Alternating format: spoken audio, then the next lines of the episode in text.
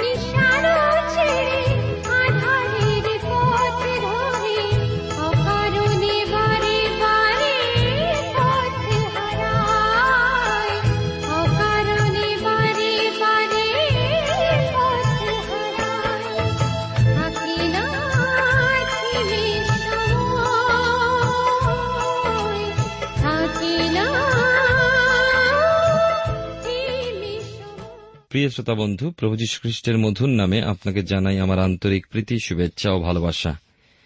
আশা বিশ্বাস করি ঈশ্বরের মহানুগ্রহে আপনি এবং আপনার পরিবারস্থ সকলেই ভালো আছেন। আপনি যেখানেই বসে বা শুয়ে বা যে অবস্থাতেই আপনি আজকের এই অনুষ্ঠান শুনুন না কেন, ঈশ্বর আপনার সহবর্তী। আমি বিশ্বাস করি তার যদি নিকটবর্তী আমরা হই, তাকে আহ্বান করি তিনি আমাদের সমস্ত ক্রন্দন এবং প্রার্থনা শ্রবণ করেন। তিনি বিশ্বস্ত ঈশ্বর। তার কাছে রয়েছে পুরস্কার। যে বিষয়ে আমরা গত অনুষ্ঠানে শুনেছি, ধন্য আমাদের প্রেমময় ঈশ্বর পিতা, কেননা তিনি আমাদের পাপের দরুন। আমরা যখন এদন হতে বহিষ্কৃত করেই ক্ষান্ত হলেন, এমন নয় তিনি, কিন্তু তার সাথে আমাদের তার সঙ্গে পুনর্মিলনের ব্যবস্থাও করে রেখেছিলেন। জগৎপত্তনের পূর্ব হতে প্রভু যীশু খ্রিস্ট আমাদের পাপ হতে পরিত্রাণ সাধনের জন্য নিরূপিত ছিলেন। সর্বজ্ঞ ঈশ্বর জানেন তাঁর সৃষ্ট মানুষ একসময় তার বিরুদ্ধেই দাঁড়াবে, তাকে অস্বীকার করবে, তার আজ্ঞা লঙ্ঘন করবে। মানুষকে তিনি বিনষ্ট দিতে চান না, তাই শাস্ত্রে আছে, তাহাই আমাদের ত্রাণকর্তা ঈশ্বরের সম্মুখে উত্তম গ্রাহ্য। তাহার ইচ্ছা এই যেন সমুদায় মনুষ্য পরিত্রাণ পায় ও সত্যের তত্ত্বজ্ঞান পর্যন্ত পৌঁছিতে পারে। তিনি সকলের নিমিত্ত মুক্তির মূল্যরূপে নিজেকে প্রদান করেছেন। এই সাক্ষ্য প্রত্যেকটি ঐশ্বরিক সন্তানের জীবনে বহনীয়। তা জীবনের শেষ মুহূর্ত পর্যন্ত ঈশ্বরের নিরূপণ অনুযায়ী জগৎপত্তানবধি হতমেষশাবকরূপী পুত্র ঈশ্বর সেই ঈশ্বরের বাক্যকালের পূর্ণতে জন্মগ্রহণ করলেন এই পৃথিবীর বুকে, ইম্মানুয়েল হয়ে মানুষের মাঝে বসবাস করলেন। তারই মতো ক্ষুদা পিপাসা হাসি কান্নার মধ্যে দিয়ে চললেন বটে। কিন্তু মানুষের সহজাত ও পাপ প্রবৃত্তি হতে রইলেন পৃথকীকৃত। কেন তিনি যে পবিত্র আত্মাতে জাত, আর সেই জন্য তিনি পরীক্ষিত হলেন, কিন্তু পরীক্ষা তাকে পরাজিত করতে পারল না। মানুষের মরণশীল ভাব তিনি আস্বাদন করলেন। মৃত্যুর মধ্যে দিয়ে গেলেন বটে, অথচ তার নিষ্পাপ, নিষ্কলঙ্ক দেহকে ক্ষয় দেখতে হল না। তিনি হলেন পুনরুত্থিত। আমাদের জন্যই দিলেন অনন্ত জীবন, কেননা তিনি জীবনের অধিপতি। তিনি পথ দেখালেন, নিজেই পথস্বরূপে। তাঁর সাধিত পরিত্রাণে বিশ্বাসী হয়ে মানুষ পেয়েছে পরিত্রাণ, জগৎ হতে, শয়তান হতে, পাপ হতে। কিন্তু এই পরিত্রাণ প্রাপ্তিতে তাকে বিশ্বস্ত হয়ে থাকতে হবে। তাই নতুন শক্তিতে বৃদ্ধি পেয়ে উঠতে হবে। শিশু হতে যুবা যুবা হতে পরিণত বয়স্ক। আর এরই জন্য চাই পবিত্র আত্মার অভিষেক। প্রভু যীশু বললেন, তোমরা যদি আমাকে প্রেম করো, তবে আমার আজ্ঞা সকল পালন করিবে। আর আমি পিতার নিকটে নিবেদন করিব এবং তিনি আর এক সহায় তোমাদেরকে দেবেন, যেন তিনি চিরকাল তোমাদের সঙ্গে থাকেন, তিনি সত্যের আত্মা। পবিত্র আত্মার অভিষেক প্রাপ্ত হয়ে সেই অনুভব লাভ করে পরিত্রাণ প্রাপ্ত পবিত্র আত্মার বাপ্তিস্মা প্রাপ্ত মানুষ, প্রভু পিতাতে সে নিজে প্রভুতে এবং প্রভু তার মধ্যে আছেন, এই উপলব্ধি পায়। আমাদের লক্ষ্য থাকুক শুধু পরিত্রাণ ও পবিত্র আত্মার অভিষেক নয়, হতে হবে প্রথম ফল অগ্রিমাংশ এই প্রথম ফল বা অগ্রিমাংশই নিতে হবে ঊর্ধ্বে। প্রভু যিশুর গোপন আগমনে। তাহলে, এই পৃথিবীর মাধ্যাকর্ষণ শক্তিকে পরাজিত করে ঈশ্বরে সে পবিত্র আত্মার আকর্ষণে ঊর্ধ্বে নিত হওয়ার মতো বল ও শক্তি সাহস সঞ্চয় করাই কি খ্রিস্ট বিশ্বাসের মূল লক্ষ্য হওয়া উচিত নয়? সিদ্ধতা প্রাপ্তরাই কেবল অগ্রিমাংশের অধিকারী। প্রভু যীশু অনেক ক্লেশের পথ পার হয়ে চলেছেন, তাই তিনি জয়প্রাপ্ত রূপে পিতা ঈশ্বরের দক্ষিণ উপবিষ্ট। ঈশ্বরের সন্তানগণ যারা ক্লেশেতে সিদ্ধ হয়ে উঠবে, তারাও ওই সিংহাসনের অধিকারী হবে। যে সহ্য করে, সেই রাজত্ব করে। দেখুন সাধু পৌল তিমথিয়দের প্রতি পত্রে দ্বিতীয় পত্রে, দুইয়ের অধ্যায় বারো পদে লিখেছেন, যদি সহ্য করি তাহা সহিত রাজত্ব করিব। যদি তাহাকে অস্বীকার করি, তিনিও আমাদিওকে অস্বীকার করিবেন। তার যে অস্বীকার, তা হবে আগামী দিনে তার সেই রাজাদের রাজা প্রভুদের প্রভু রূপে স্বীকৃত অবস্থায় স্বর্গদূতগণের সামনে, যখন তাকে, আমাদের আজ অস্বীকার হেতু তিনিও বলবেন, আমি জানি না তোমরা কোথাকার লোক। বলবেন, হে অধর্মচারী সকলে, আমার নিকট হইতে দূর হও। সেই অস্বীকার হয়ে উঠবে অসহ্য কেন ওই অস্বীকৃত, দূরীকৃত ব্যক্তিগণকে বাইরে ফেলে দেওয়া হবে, সেখানে রোদন ও দন্ত ঘর্ষণ হবে। প্রিয় শ্রোতাবন্ধু প্রিয় ভাই ও বোন, কি চাই আমরা? আমাদের পরিত্রাণকর্তা যিশুকে স্বীকার অথবা অস্বীকার। আজকের এই জগতে তার করুণাধারা আমার আপনার উপরে বর্ষিত হয়েছে, হয়েই চলেছে। তার অর্থ এই নয় যে আপনি তার সন্তোষপ্রাপ্ত। তিনি শুধুমাত্র সুযোগ দিয়ে চলেছেন যেন তার ক্ষমায় আপনার পাপের বাহুল্য না হয়, যেন তার পিপাসিত বক্ষে তিনি আপনাকে ফিরে পান। এই জন্য তার ক্রুশের দিকে দৃষ্টি করুন, তার বক্ষে নিজেকে অর্পণ করুন, তার প্রসারিত দুই বাহুতে ধরা দিন, তার হতে বলপ্রাপ্ত হন এবং আগামী দিনগুলোর পথে আপনিও হিমানির সময় আপনার প্রতিবন্ধক সেই গর্জনকারী সিংহকে বধ করুন, যে বিষয়ে আমরা গত অনুষ্ঠানে বাইশের পদে পাঠ করেছিলাম এগারোর অধ্যায়। আপনার জগৎ ও মাংস হতে পৃথকীকৃত আচার, ব্যবহার, পবিত্রতা, রক্ষার বর্ষা দ্বারা শত্রু সৈন্যদেরকে বধ করুন। মানুষ জানুক যে ঈশ্বর আপনার প্রতি দৃষ্টি রেখেছেন তিনি যথাসময় আপনাকে সসম্মানে ভূষিত করবেন। আমরা গত অনুষ্ঠানে শুনেছি যে দাউদের বীরগণ দাউদ কর্তৃক সম্মানিত হয়েছিলেন, তারা অন্যান্যদের অপেক্ষা অধিক মর্যাদা সম্পন্ন হয়েছিলেন হয়েছিলেন খ্যাতনামা, পেয়েছিলেন অধ্যক্ষ পদ বেশ, কোন সময় তারা এসেছিলেন দাউদের কাছে? দাউদের প্রান্তরে দিন যাপনের সময়, কষ্টের দুঃখের সময়। প্রথমে আমাদের এগিয়ে আসতে হবে জগতে প্রত্যাখ্যাত খ্রিস্টের কাছে। তার পিপাসা মিটাবার কার্যে ব্যবহৃত হওয়ার উদ্দেশ্যে বলবান বীরের পরিচয় দিন। আসুন, শয়তান সিংহ এবং বাধার প্রাচীর অতিক্রম করি। শত্রু সৈন্য দ্বারা পরিবেষ্টিত। আর সমুদায় জগতে যদি না পারি, আপন আপন প্রতিবেশী ও আমাদের সংস্রবে আগত মানুষ, বন্ধু, পরিচিতদের হৃদয় ওষ্টে খ্রিস্ট জীবন জলকে তুলে ধরি। তার দ্বারা খ্রিস্টের পিপাসা নিবারণের কার্যে ব্যবহৃত হই, বলবান ও বীর্যবানদের তিনি আজ অন্বেষণ আহ্বান করে ফিরছেন। আমরা কি সাড়া দেব? এরপরে রয়েছে, আপনার, আমার ও খ্রিস্টের বিশ্বস্ত সাক্ষী দাসদাসীর পরম প্রাপ্তি। আগামী সহস্রবর্ষীয় খ্রিস্টের শান্তি রাজত্বে আপনি সেই মনোনীত বংশ, রাজকীয় যাজকবর্গের পবিত্র জাতি ও ঈশ্বরের নিজস্ব প্রজাবৃন্দের একজন হয়ে অনন্তকালীয় সুখ শান্তির অংশী হবেন। এরপরে আমরা পাই গাদীয়দের মধ্যবর্তী কতক বলবান বীর। তার এই প্রত্যাখ্যাত অবস্থাতে এসেছিলেন, অর্থাৎ দাউদের প্রত্যাখ্যাত অবস্থায় দাউদের কাছে এসেছিলেন। দাউদ সেই সময় এক দুর্গম স্থানে, কিন্তু তারা সেই দুর্গম স্থানকে উপেক্ষা করেননি। তার দ্বারা ভীত হননি। তারা যে যুদ্ধে দীক্ষিত, সেই তালন্ত সহ তারা দাউদের পক্ষীয় হওয়ার আশায় এসেছিলেন দাউদের সঙ্গেই যুক্ত হতে।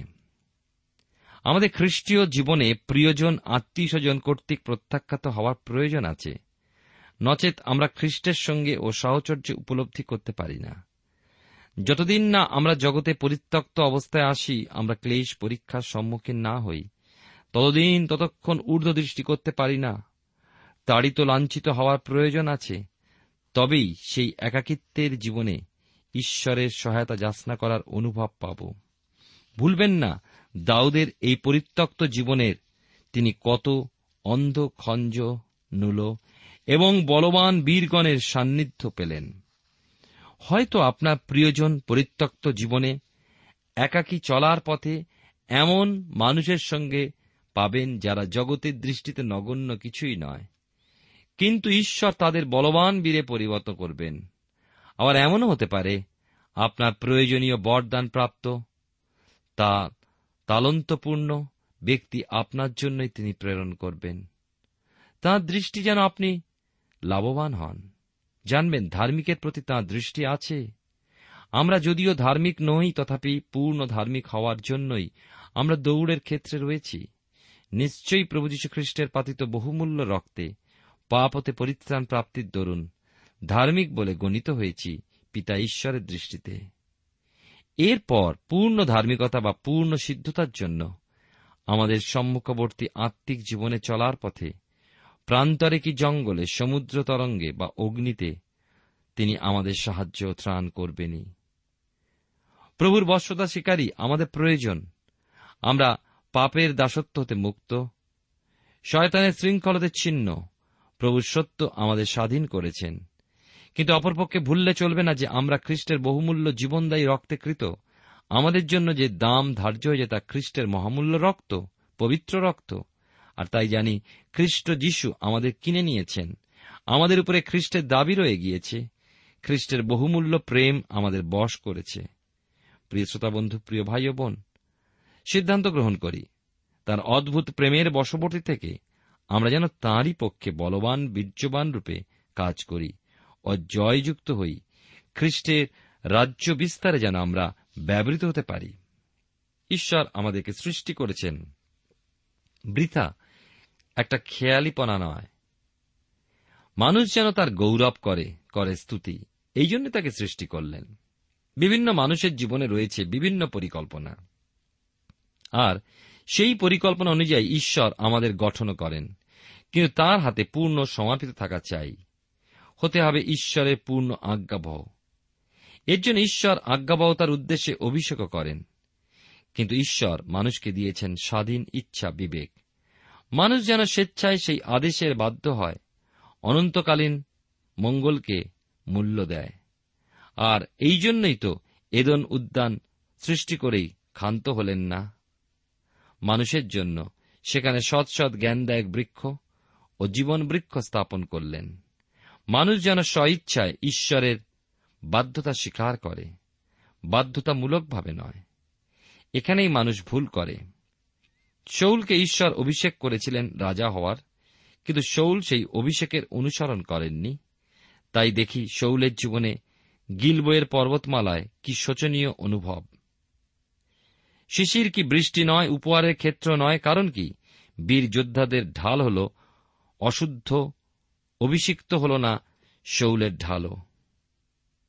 জীবনে অভিষেক প্রয়োজন ঈশ্বরের কাছ হতে আর প্রয়োজন আছে সেই অভিষেকের নূতনীকরণ। শৌলের জীবনে ঈশ্বর তা পেলেন না। ঈশ্বর তার মনের মতো পেয়েছিলেন দাউদকে। ঈশ্বরের মনোনয়নকে স্থিরীকৃত হতে হলে বহু কষ্টের পথ অতিক্রম করতে হয়। কিন্তু ঈশ্বরের সহায়তা নিশ্চয়ই থাকে, আর সেই মনোনীত পাত্রকে তার মনোনয়নকারীর উপরে আস্থাশীল হলেই শুধু চলে না। ওই মনোনীত বা ঈশ্বর নিরূপিত পথে আজ্ঞাবহত থাকতে হবে। ভাববাদী পুস্তক তার একুশের অধ্যায় পাঁচ পদে পড়ি। লেখা আছে এখানে, মেজ প্রস্তুত প্রহরীগণ নিযুক্ত, ভোজন পান চলিতেছে। হে সেনাপতিগণ, উঠো। আপন আপন ঢাল তৈলাক্ত করো। চাই তৈলের অভিষেক। আজ আপনার আমার চাই পবিত্র আত্মার অভিষেক।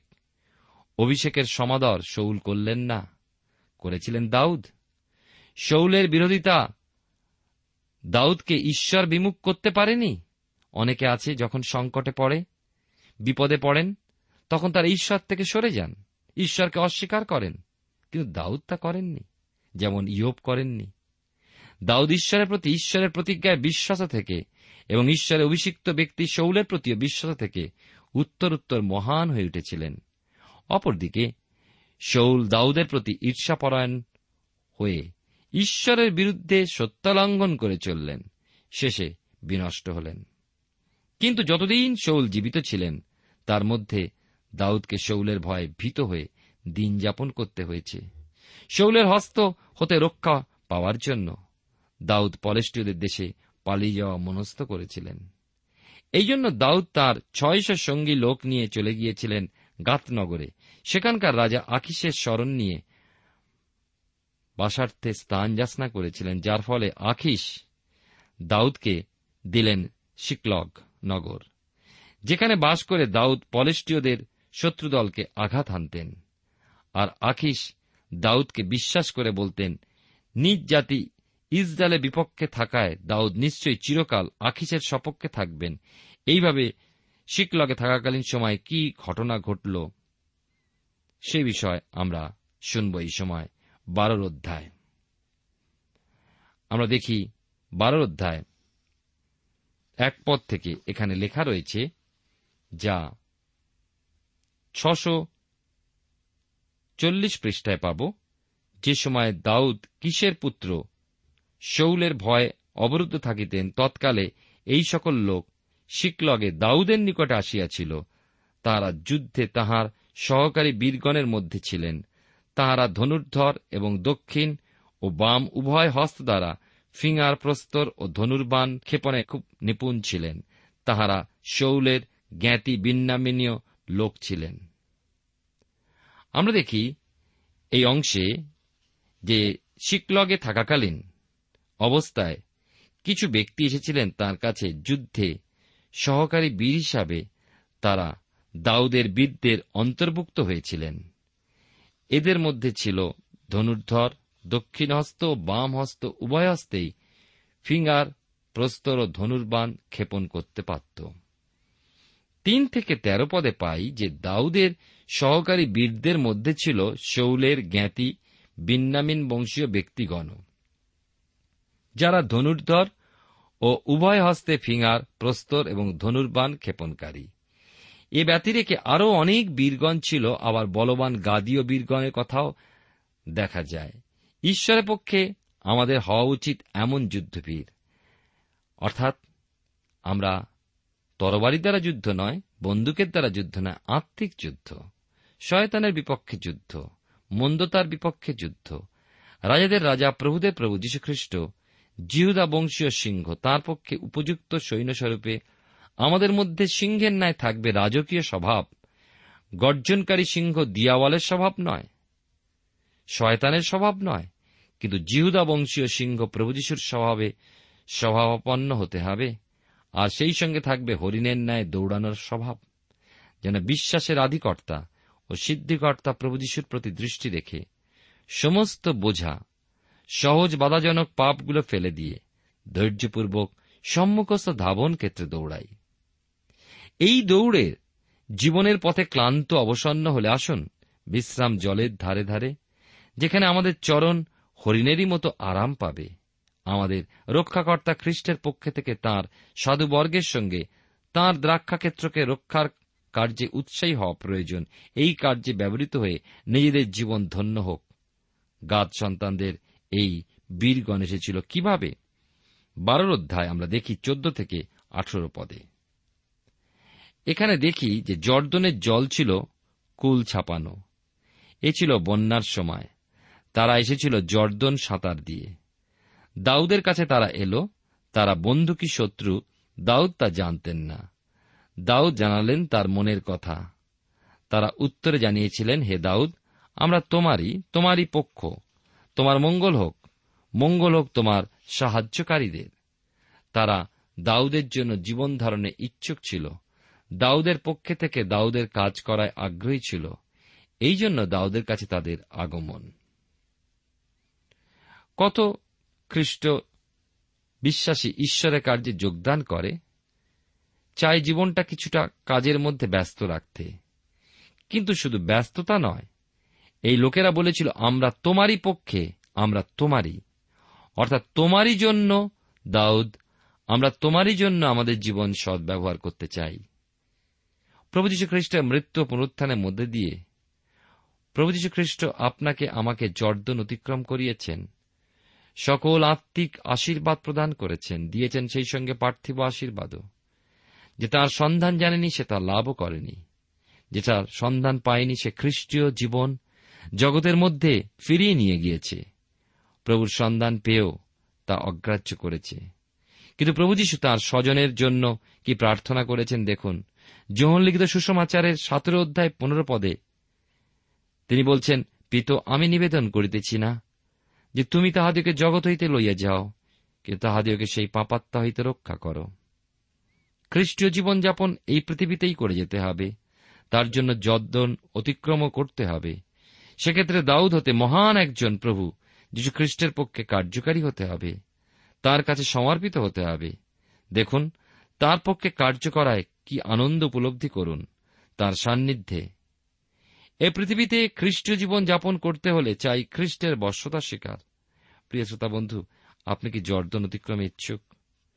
প্রভুর পক্ষে থেকে কাজ করায় আনন্দিত হতে চান, তাহলে জর্দন কুল ছাপিয়ে উঠলেও তিনি আপনাকে তা অতিক্রম করতে সহায়তা করবেন। জর্দনের কুল ছাপানো জল অতিক্রম করে তার কাছে এলে তিনি আপনাকে জয়প্রাপ্ত সন্তানের অধিকার ও পদে আপনাকে ভূষিত করবেন। দাউদ তাদের সেনাপতির পদে নিয়োগ করেছিলেন। প্রভু খ্রিস্ট আপনাকে জয়প্রাপ্তির পর বিশেষ বিশেষ সুখ ও পদের অধিকারী করবেন। আগামী সহস্রবর্ষীয় শান্তিরায়ত্বে আপনার জন্য থাকবে বিশেষ পদ, বিশেষ অধিকার, আরও সৌভাগ্য। জয়প্রাপ্তগণ খ্রিস্টের বধূ হিসাবে চিহ্নিত হবে। বারোর অধ্যায় থেকে আলোচনা করছি প্রথম বংশাবলী পুস্তক। তার উনিশ থেকে বাইশ পদে আমরা দেখি যে শৌলের বিরুদ্ধে যুদ্ধ করণার্থে দাউদের সাহায্যকারী হিসাবে মনসির কতক লোক এসেছিল বটে, কিন্তু পলেষ্টীয় ভূপালদের মন্ত্রণায় তারা বিদায় নিয়েছিল। দাউদের সম্পর্কে বিশ্বাসঘাতকতার মিথ্যা অপবাদ প্রচারপূর্বক সেই ভূপালেরা তাদের কান ভারী করে তুলেছিল। পলেষ্টীয় ভূপালদের দৃষ্টিতে মন্দ এমন কিছু রাজা আখিস দাউদকে করতে নিষেধ করেছিলেন।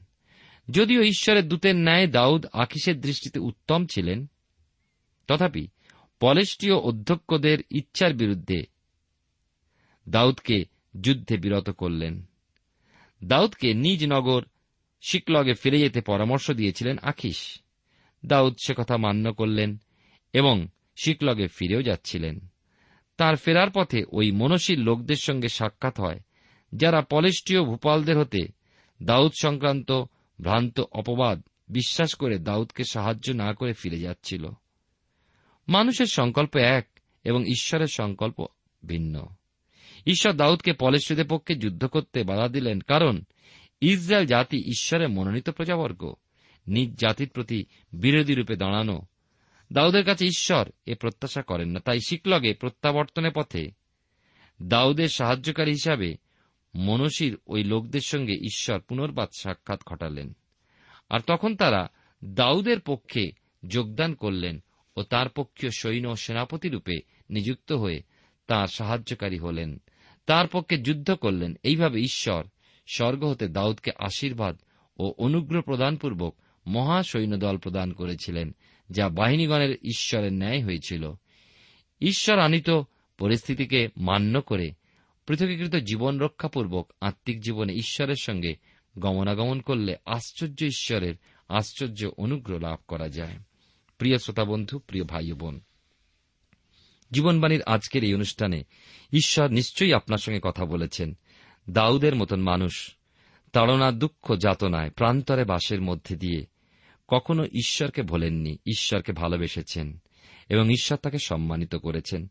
এবং ঈশ্বরের অভিষিক্ত যে ব্যক্তি, সেই শৌল তাকে তাড়না করেছিলেন, তাকেও তিনি অসম্মান করেননি। তাই দেখুন, ঈশ্বর তার নিরূপিত সময় রাজা দাউদকে উন্নত করেছিলেন, সহজযুক্ত করেছিলেন, সকল কিছু জুগিয়েছিলেন। অন্যদিকে দেখুন, আমাদের জীবনের তিক্ততা, ঈশ্বর, বিরোধিতা আমাদের জীবনে ধ্বংস আনে যা হয়েছিল রাজা শৌলের জীবনে। এবং ঈশ্বর আমাদেরকে সাহায্য করুন। সেই বাক্যের আলোয় নিজেদের জীবনকে পরীক্ষা করি। ঈশ্বরের চরণে সমর্পিত হই। ঈশ্বর নিশ্চয়ই আপনাকে আশীর্বাদ করবেন। প্রেমা পিতা, ঈশ্বর, তোমার পবিত্র নামে ধন্যবাদ করি। তোমার জীবন্ত বাক্যের জন্য সাহায্য করো আমাকে এবং আমাদের প্রত্যেক শ্রোতা বন্ধুকে যখন আমরা সংকটে পড়ি, তুমি যে সুপ্রাপ্য সহায় মনে রাখি, তোমার উপরে আমাদের আশ্বাস এবং বিশ্বাস স্থাপন করতে তুমি সাহায্য করো। সঙ্গে থাকো। যিশুর নামে প্রার্থনা চাই। আমেন।